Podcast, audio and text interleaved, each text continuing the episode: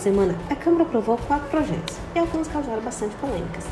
A primeira aprovação fala sobre superendividamento, algo que atinge 63 milhões de pessoas no Brasil.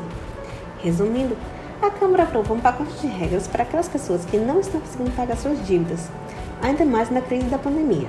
Uma delas garante o mínimo existencial, ou seja, é uma parcela da renda em que a pessoa não pode comprometer de jeito nenhum.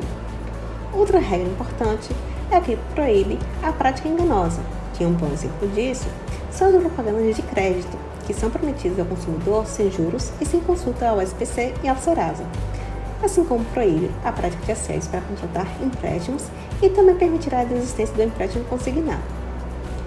E como será resolvido o superendividamento?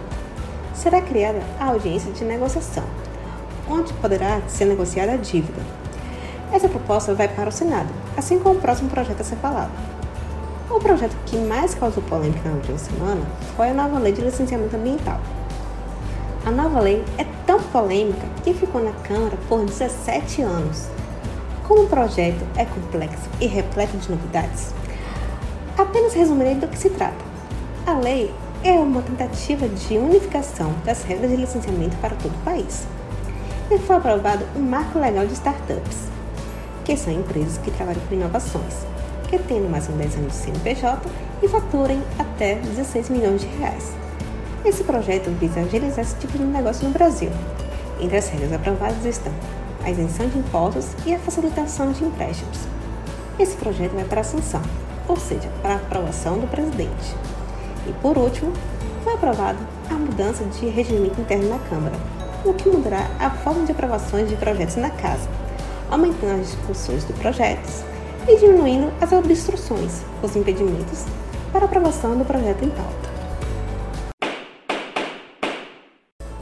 E agora vamos para as atividades do Senado, que por conta da CPI da pandemia, apenas falarei os projetos aprovados mais relevantes da semana, que foram cinco.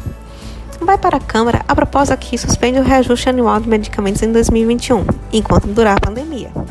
O preço máximo será estabelecido por uma tabela uma Câmara ligada à Anvisa. Com isso, o reajuste de março será considerado inválido. Porém, o consumidor não terá direito ao ressarcimento. Foi aprovada a proposta que permite a redução de tarifa de energia com devolução de cobranças indevidas.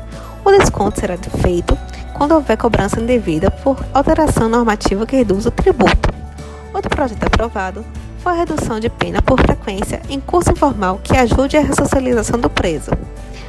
As regras para esse benefício são: o curso ter caráter científico e a cada 12 horas de estudo reduzirá um dia de pena. O texto ainda precisa de aprovação da Câmara. Teve aprovação o projeto que facilita a criação simplificada de fundos filantrópicos emergenciais.